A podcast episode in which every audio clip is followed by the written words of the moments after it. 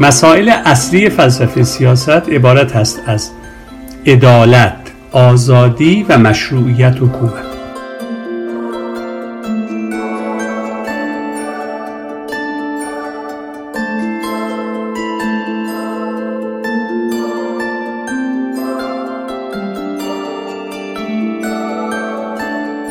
در فلسفه سیاسی مدرن یک پارادایم شیفتی اتفاق افتاده است و اون در حقیقت با طرح مسئله قرارداد اجتماعی پدید آمده است.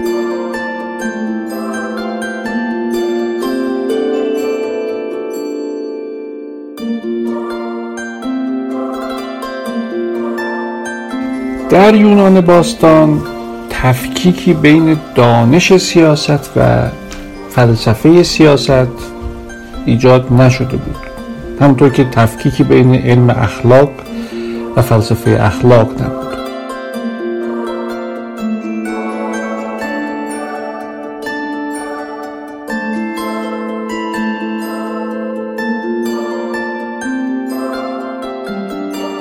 یکی از مهمترین پرسش‌های فلسفه سیاست اینه که اساساً چه نیازی به نهاد حکومت در زیست جهان انسان وجود داره.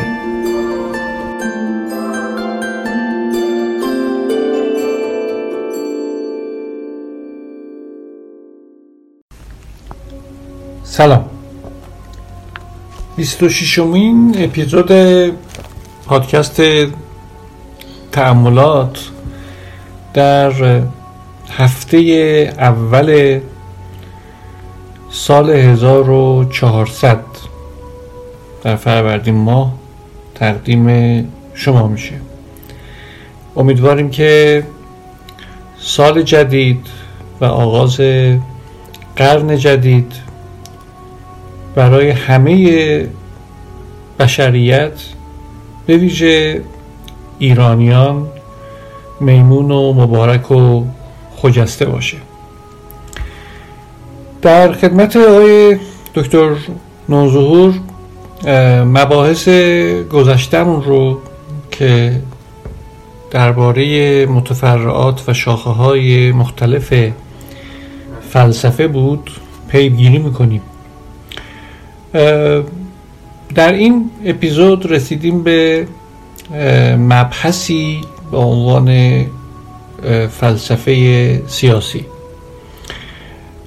آقای دکتر، من فکر میکنم که در همین ابتدای کار ما دو تا ترم یا دو تا اصطلاح فلسفی رو اگر فکر میکنید که لازمه از همدیگه تفکیک کنیم یا حداقل مفهوم و معنای مراد رو در دیسیپلین فلسفه از اونها روشن کنیم، چون من دیدم گاهیم به جای هم به کار میره، یکی فلسفه سیاسی، یکی هم فلسفه سیاست. اگر مخاطبان ما خاطر شریفشون باشه، ما در همون اپیزودهای اولیه تأملات وقتی که در باب تقسیم بندی ارسطو از علوم صحبت می‌کردیم و بر اساس نظر او حکمت و دانش رو تقسیم کردیم به حکمت عملی و حکمت نظری، به هر حال یکی از شاخه‌های حکمت عملی سیاست مدرن بود. من خواهشم اینه که ضمن اینکه اون دو تا ترم رو به لحاظ مفهومی روشن میکنید که چه معنایی داره، آیا اصلا هم معنا هستن هم مفهوم هستن، نسبت اون که در فلسفه امروز به عنوان فلسفه سیاسی مطرح هست رو با مباحثی که ارسطو ذیل حکمت عملی و سیاست مدرن مطرح میکرد روشن بفرمایید. یعنی ما ظاهرا میتونیم قائل به تفکیکی باشیم بین مباحث فلسفه سیاسی کلاسیک و کهن و مباحث فلسفه سیاسی جدید. اگر این موقف رو شما هم قبول دارید، از همینجا بحثمون رو شروع کنیم. بله، به نام خدا. و من هم عرض سلام دارم خدمت بزرگواران و مخاطبان عزیز پادکست تأملات. سال نو رو بهشون تبریک عرض می کنم، انشالله که سالم و شادکام باشن. بحث سیاست همونطور که شما هم اشاره کردید از قدیم الایام مورد توجه انسان بوده و مورد توجه اندیشمندان و فیلسوفان و پژوهشگران. اون چه که ارسطو در اون طبقه بندی علوم آورده بیشتر در حقیقت ناظر به مبانی و مفاهیم اصلی حکمرانی، حکومت رانی و روایی کدام نوع حکومت در واقع برای اداره مدینه به تعبیر ارسطو یا جامعه انسانی به اینها مربوط میشه. در اون زمان خب در یونان باستان تفکیکی نبوده بین دانش سیاسی و فلسفه سیاسی، لذا همونطور که تفکیکی نبوده بین مثلا اخلاق، علم اخلاق و فلسفه اخلاق، این تفکیک ها و تمایز ها زاییده تفکر تحلیلی دوران معاصر ما هست در حقیقت. ولی به طور کلی ما وقتی مثلا رساله های ارسطو، نوشته های ارسطو از زمینه سیاست رو مطالعه میکنیم یا قبل از او افلاطون رو میبینیم که در کنار پرداختن به مسائل در واقع مربوط به علوم سیاسی یا دانش سیاسی، مفاهیم بنیادی تر این دانش رو هم مورد بحث و بررسی قرار میدن. و چون خود این متفکران ذهن فلسفی دارند، به نوعی به فلسفه سیاست خیلی میپردازند. من از جهت در حقیقت ایضاح بیشتر مطلب عرض میکنم که بله، همونطور که شما هم اشاره کردید، political philosophy، فلسفه سیاسی، یا philosophy of politics، فلسفه سیاست رو میتوانیم به جای هم به کار ببریم، معادل هم ازش استفاده کنیم، چون که در ادبیات مربوطه هم همینطور هست. یعنی بعضی مثلا شما آثار، مقاله ها و کتاب ها میتونید در ذیل عنوان فلسفه سیاسی جستجو کنید و پیدا کنید، یا در ذیل فلسفه سیاست. این دو در کنار هم و در معادل هم میتوانند به کار برده شوند. ولی علوم سیاسی یک در واقع دیسیپلین دیگری هست. همونطور که در دانشگاه ها هم شما میبینید که ما علوم سیاسی داریم و در بعضی دپارتمان های دانشگاه های معتبر دپارتمان جداگانه تحت عنوان فلسفه سیاست یا فلسفه سیاسی هم داریم. اون چه که اینها رو از هم تفکیک میکنه همون در واقع مدلی است و الگویی است که مثلا ما فلسفه علم رو از خود علوم تفکیک میکردیم. دانش سیاسی یا علوم سیاسی یکی از شاخه های علوم انسانیه و در حقیقت به این میپردازه که برای اداره جامعه و نحوه در واقع چیدمان نهادهای سیاسی و اعمال قدرت سیاسی به چه مهارت‌ها و دانش‌هایی ما نیازمندیم. مثلا در واقع سیاست بین الملل بر چه اصولی استوار هست و یا سازمان ها و نهادهای بین المللی از چه ساختاری برخوردارند یا باید برخوردار باشند. اینها میشه در حقیقت حوزه پژوهش در علوم سیاسی. من اجازه میخوام که اینجا یک مناقشه ای رو طرح کنم، شاید در ایضاح مطلب کمک بکنه. ببینید، به قیاس فلسفه علم و فلسفه علمی که این دوتا کاملا مفهوم متفاوتی هستن، اصلا شما هم تصدیق می‌فرمایید حتما.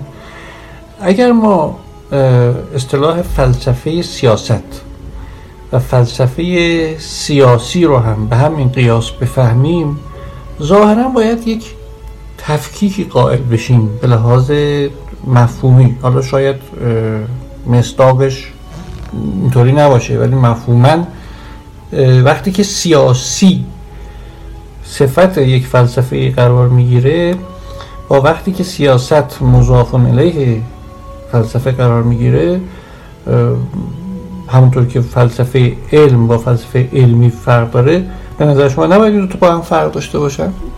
بله، ولی خب اونجا در بحث فلسفه علم و فلسفه علمی شاید اونجا ما اشاره نکردیم، یعنی این بحث پیش نیومده. ما در حقیقت میتونیم بگیم که اصطلاح فلسفه علمی از اساس یک اصطلاح نادرستی است، مجهوله و بی‌معنیه. اما فلسفه سیاسی معنی داره، به این معنا که فلسفه سیاسی در اصل فلسفه هست. خب یعنی اون اصول، روش و در حقیقت اون مفاهیم بنیادینی که در اون به کار برده میشه در حقیقت مبتنی بر اندیشه فلسفی، از اندیشه فلسفی وام میگیره فیلسوف سیاسی، ولی دغدغش مسائل سیاسیه. یعنی در واقع فکر و اندیشه فلسفی رو معطوف میکنه به آنچه که در حوزه سیاست میگذره. این میشه فلسفه سیاسی یا فلسفه سیاست. به این معنا در حقیقت میتونیم اینها رو، البته با اندک تسامح گفتم، به جای هم به کار ببریم. از همین توضیحی که عرض کردم میتونم بگم که در واقع مطالعه اصول بنیادین حکمرانی و مفاهیم اصلی که در حوزه سیاست و در دانش سیاسی به کار بسته میشوند از وظایف فلسفه سیاست هست. حالا اجازه بدید ما کلا از اصطلاح فلسفه سیاست استفاده کنیم. مثلا یه مثال بزنم، مثلا یکی از مهمترین پرسش ها در فلسفه سیاست این هست که اساساً اساساً برای زیست اجتماعی انسان چه نیازی به نهاد حکومت هست؟ این یک سوال بنیادینه. آیا نمیشه بدون این که ما اصلا یک نهاد حاکمیتی، یک حکومت، اصلا کاری نداریم نوع اون حکومت چی باشه الان، اصلا چه نیازی به نهاد حکومت و حکمرانی هست؟ آیا نمیشه انسان‌ها بدون تن دادن به یک در واقع نظام سیاسی. سیاسی و پذیرفتن یک نظم و نظام سیاسی حیات اجتماعی خودشون رو ادامه بدهند؟ خب این حکومت چیکار میخواد بکنه برای انسان؟ آیا مثلا ارسطو میگفت خب انسان مدنی و به طبع ذاتاً اجتماعی، در زندگی اجتماعی مثلا نیاز به قانون داره، خب قانون داشته باشه.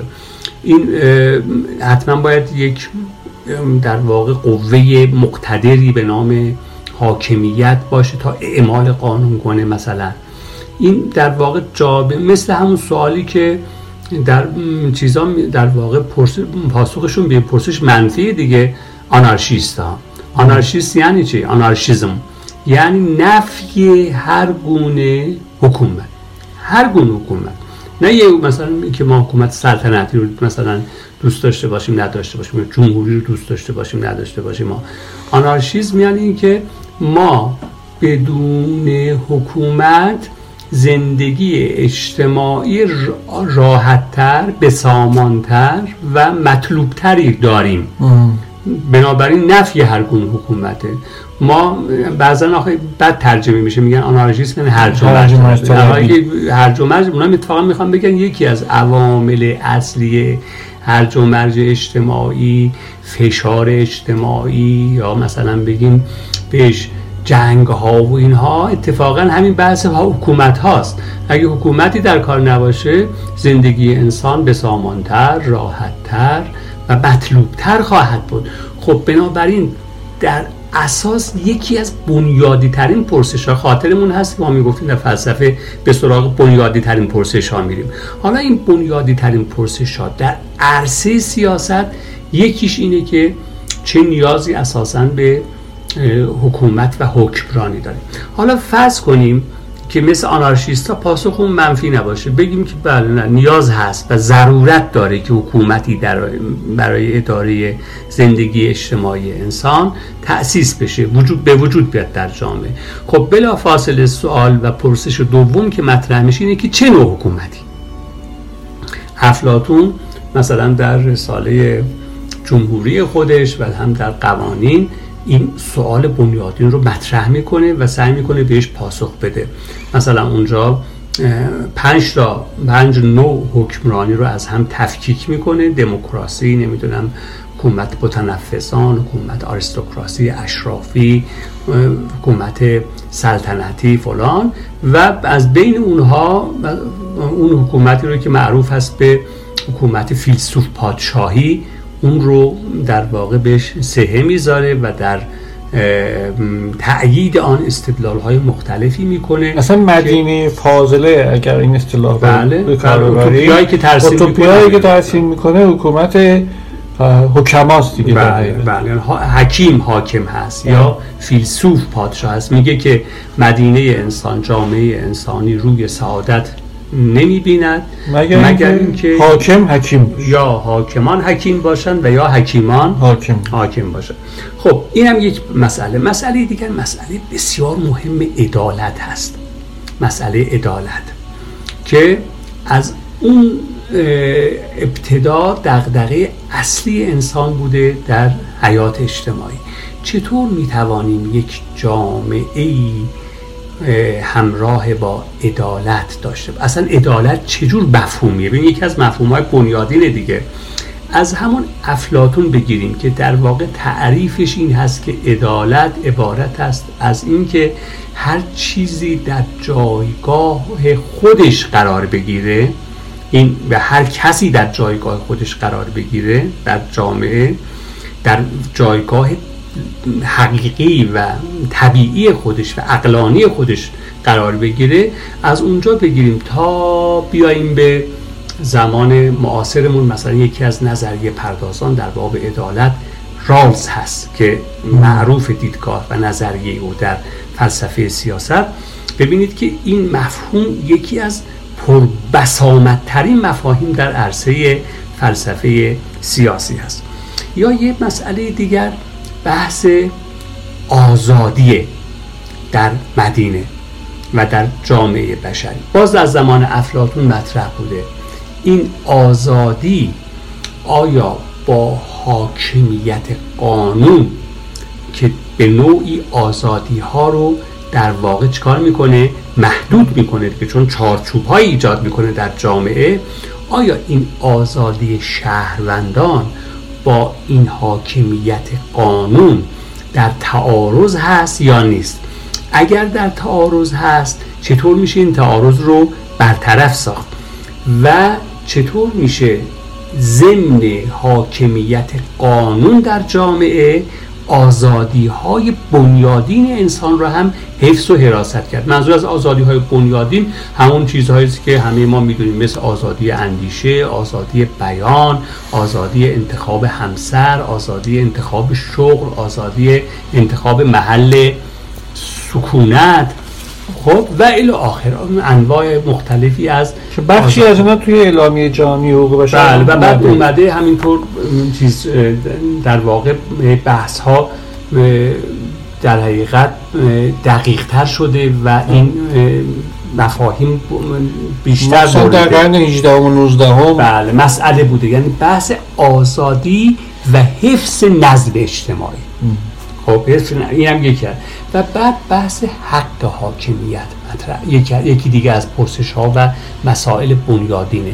این حق حاکمیت از کجا؟ اگه حاکمیتی حکومتی باید باشه، خب این حق حاکمیت از کجا اعطا و تفویض میشه؟ به فرد تعبیر امروزی حکومت مشروعیتش رو از کجا برسونه؟ دقیقاً این آیا مشروعیت از برآمده از متن خود جامعه هست یا از جای دیگه ای میاد؟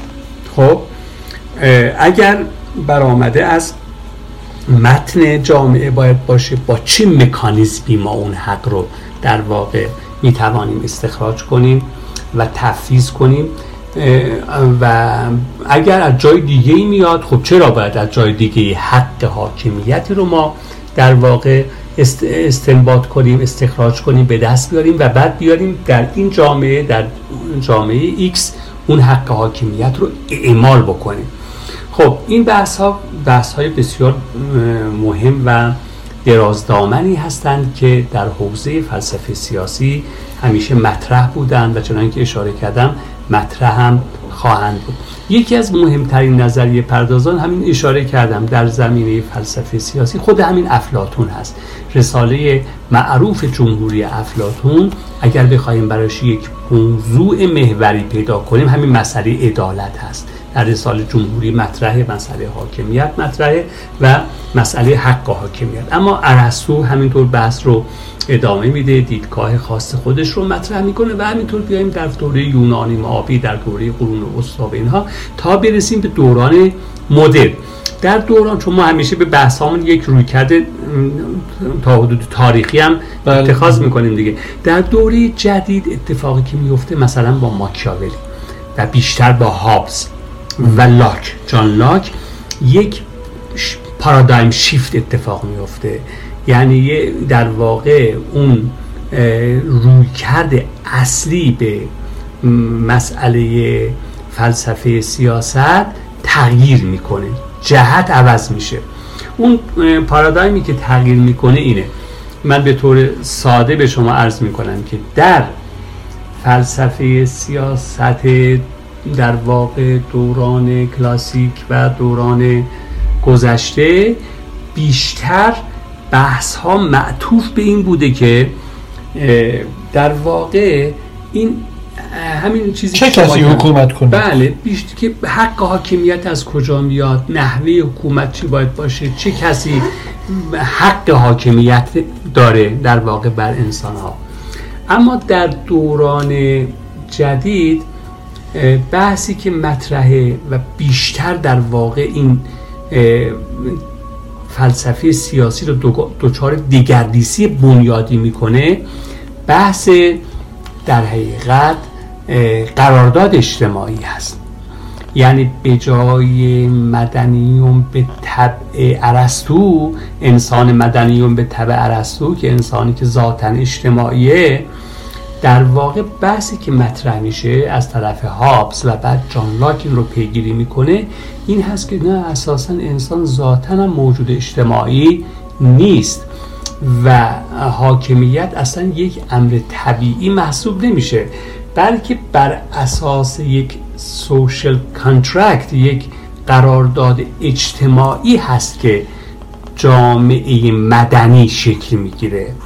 در واقع اون کاری که هابز و لاک مطرح میکنن، اون مفهوم بنیادینی که مطرح میکنن اینه که ما برای انسان دو تا حالت یا دو تا وضع میتوانیم متصور بشیم، یک وضع طبیعی، خب، دو وضع مدنی یا وضع اجتماعی. وضع طبیعی یعنی اون وضعیتی که انسان رو اگر به حال خود رها کنیم در اون وضع میمونه، اصلا به اجتماع و تشکیل مدینه ربطی نداره. در وضع طبیعی قانونی وجود نداره، اگر هم قانونی هست قانون بق... حفظ ذات هست و قانون بقا هست در واقع، یعنی جنگ برای بقا. انسان گرگ انسان است اینجا در بله دیگه. مثل تعبیری که به هابز. هابز در واقع نسبت میدن به کتاب لویاتان هابز، در واقع در طبیعت هر موجود طبیعی، انسان یک موجود طبیعیه، وقتی پا به عرصه وجود بیزاره تلاش میکنه که وجود خودش رو حفظ کنه. برای حفظ وجود خودش و بقای خودش نیاز داره که خودش رو با طبیعت منطبق بکنه، غذا به دست بیاره و از تهدیدهای در واقع اطراف خودش رو نگه داره. خب تهدیدهایی که متوجه خودش میشه، این قانون طبیعته و اگر قدرتی داره اون قدرت رو در مسیر به دست آوردن غذا و دفع مزاحم به کار میبنده. این انسان به تدریج متوجه میشه که بقای او در این شرایط با مشکلاتی مواجه است و لذا به طور نانوشته به قرارداد نانوشته‌ای روی میاره و اون اینه که انسان ها میان با هم جمع میشون، یه اجتماعی تشکیل میدن. خب و وقتی تشکیل اجتماع دادن در واقع به یک قراردادی انگار تن میدن و در اون قرارداد بنا رو بر این میذارن که قدرت های فردی خودشون رو تفویض بکنن به یک بدنه و یک نهادی به نام حاکمیت، به نام استیت.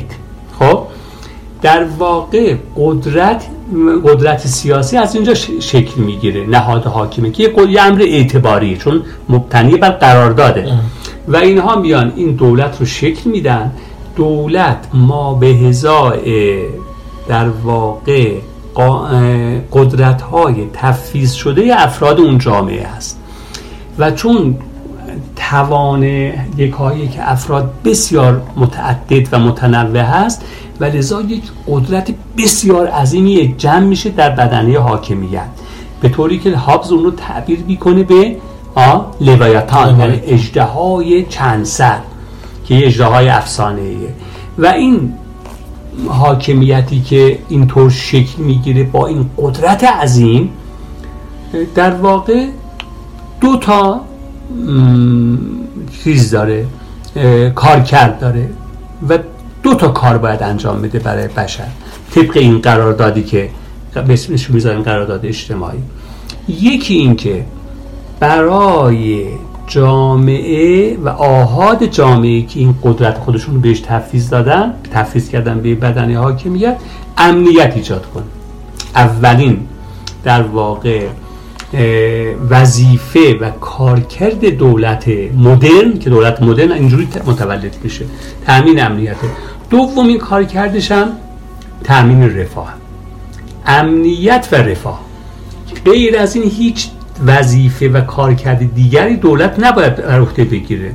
حالا این رفاه خب میدونید که شاخه‌های مختلف داره، فقط تامین غذا نیست که لباس هست، تحصیل هست، فلان هست و همه چیزهای دیگه که رفاه رو در بر میگیره، به اضافه اینکه اصلی ترین چیز امنیت دیگه. دولت به سعادت اخروی شهروندان کاری نداره، هیچ اصلا نمیتونه این کار انجام بده، اصلا این جزء وظایفش نیست و جزء کارکردهای دولت. هر دولت یعنی این رو بر عهده گرفته با شکست مواجه شده، بنابراین یعنی از اون وظیفه اصلی خودش باز مونده. بنابراین دولت مدرن بر اساس این فلسفه سیاسی مدرن متولد میشه، فلسفه سیاسی مدرن. خب حالا ممکنه بعضی از دوستان ما بپرسن خب این نظریه هابز بالاخره نظریه لاکه. اون نکته ای که وجود داره بحثش اینه که بله هابز پیش از لاکین رو مطرح کرده و بیان کرده، منتها در لاک یه مفهوم دیگری به نام مفهوم مالکیت هم مطرح شده که در نظر در دیدگاه هابز نیست و یه بحث دیگه هم اینه که در دیدگاه جان لاک در واقع نگرش خوشبینانه تری ما نسبت به طبیعت بشر داریم، در حالی که در نگرش لاک هابز. در نگرش هابز نگرش تا حدودی بدبینانه هست و انسان‌ها همونطور که این تعبیر خیلی رایج است گفته میشه اگر قانون بالا سرشون نباشه میتونن همدیگر رو تهدید بکنن. بله این این وسط ژان ژاک روسو چه کاره؟ بس این در واقع قرن هفدهمه و قرن شانزدهم قرن شانزدهم هفدهمه که ما عرض کردم دولت مدرن و فلسفه سیاسی مدرن در واقع پا به عرصه وجود می‌ذاره. همینجا بهتره به شما بگم که اگر در فلسفه سیاسی مدرن بخوایم سه تا کتاب اصلی نام ببریم، یکی کتاب لویاتان هابز هست که خوشبختانه به زبان فارسی هم ترجمه شده. دکتر استاد دانشگاه استاد بازنشسته دانشگاه تهران، الان اسمشون خاطرم میاد بهتون میگم، سیاست علوم سیاسی معروف استاد بشیریه، دکتر بشیریه، حسین بشیری به فارسی ترجمه کرده کتاب لویاتان هابز رو، خیلی هم خوب ترجمه کرده. کتاب شهريار ماکیاوللی هست که بسیار معروفه و آشوری هم ترجمه کرده، داريوش آشوري هم اون رو به فارسی ترجمه، و کتاب رساله‌ای در باره حکومت نوشته جان لاک. اینا از اصلی ترین و کلاسیک ترین کتاب‌های فلسفه مدرن سیاسی هستند. اما اینکه شما میگید مونتسکیو، مونتسکیو قرن نوزدهمه، یعنی مونتسکیو هم ژان ژاک روسو. بله، حالا ما اگر بیایم جلوتر، خب روسو جلوتر از مونتسکیو هست. روسو بحثی رو که مطرح میکنه، آخه چون یک کتابی هم داره به اسم قرارداد اجتماعی. بله، روسو هم قرارداد اجتماعی داره و هم اون کتاب معروف و بسیار خواندنی امیل. بله، اگه دوستان به فلسفه تعلیم و تربیت علاقه‌مند هستند، یکی از بهتر، به زبان فارسی هم ترجمه شد، من. خیلی وقتا پیش ترجمه شد. یکی از بهترین کتاب‌ها، همین خواندنی ترین کتاب‌ها امیل هست. امیل اسم اون نوجوانیه که من. در حقیقت ما به دنبال تعلیم و تربیت آن هستیم. روسو مطلبی که اونجا مطرح میکنه اینه که در حقیقت انسان بالفطره وقتی به دنیا میاد هیچ در واقع لوح سفید دید. آره، هیچ گرایشی به انجام کار ضد اجتماعی یا غیر اخلاقی نداره. با یک فطرت کاملا پاک و پاکیزه به دنیا میاد به نظر روسو. اما اون چی که انسان رو، بعضی ها رو جنایتکار میکنه، بعضی ها رو دزد میکنه، بعضی ها رو قاتل میکنه، بالاخره قانون شکن میکنه، این تربیت اجتماعیشونه. یعنی نقصی است که در خانواده ها هست، در نظام تعلیم و تربیت هست و کلا در کجا هست؟ در جامعه انسانی هست.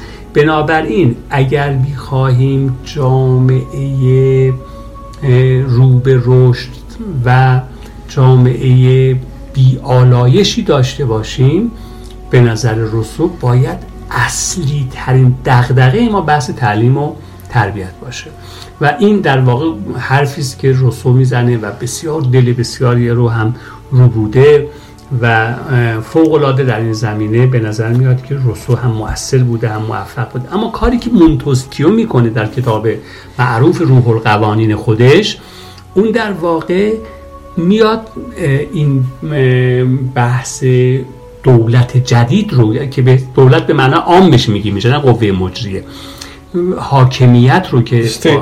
بله، استیت رو که چیز روسو بعد قبل از اون گفتم جان جان لاک یا هابز اینا تئوریزه کرده بودن، میاد این رو در واقع مداقه میکنه درش و بحث رو میبره سراغ این که خب این خود این حاکمیت چه ساختاری باید داشته باشه. خب و اونجاست که نظریه معروف تفکیک قوا رو مطرح میکنه که قوه مجریه‌ای باید باشه که فقط کارش اجرای قانون باشه و اعمال در واقع قانون باشه. یک قوه مقننه هم باید باشه که در واقع مثل مجلس قانونگذاری اونجا افراد زبده و حقوقدانی بشینند و قوانین رو وضع کنند برای هر موردی که پیش میاد. مثلا خب قبلا حمل و نقل فرض کن ریلی نبوده یا حمل و نقل مثلا جاده‌ای نبوده، ماشین نبوده، ما باید برای اون قانون بذاریم و اینها. و بعد یه جایی هم باید باشه که اجرای عدالت، اعمال عدالت بکنه به اصطلاح، که اسمش رو میذاره قوه قضاییه، یعنی جایی که انسان‌ها یا نهادهای مختلف اجتماعی با هم اختلافات حقوقی پیدا می‌کنند، سر مسائل مالی هر چی، باید یه جایی باشه که به اونجا مراجعه کنن و اون در واقع قوه قضاییه باشه. خب بدین ترتیب پس هر کدوم از این متفکران و فیلسوفان حوزه فلسفه سیاسی کار خاص و اون سهم خودشون رو دارن در عرصه فلسفه سیاسی. و غرض ما این بود که در حقیقت شنوندگان عزیزمون رو و مخاطبان فرهیخته خودمون رو با این حوزه از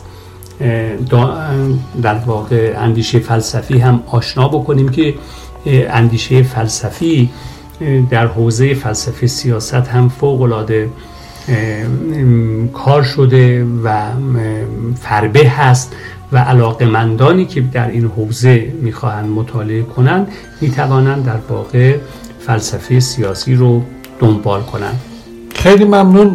بحث مصطفی بود، البته خب مبحث شیرینی از متفرعات فلسفه است که شایسته مداقه بیشتر و ما فقط خطوط کلی این بحث رو طرح کردیم و انتظار داریم که مخاطبان فرهیخته تأملات اگر علاقمند شدن به این مبحث مهم خودشون برن و مطالعه تکمیلی بکنن. در توضیحات پادکست هم چند کتاب رو در این باره معرفی خواهیم کرد. لایک کردن و کامنت گذاشتن و سابسکرایب کردن رو فراموش نفرمایید. تا دیدار.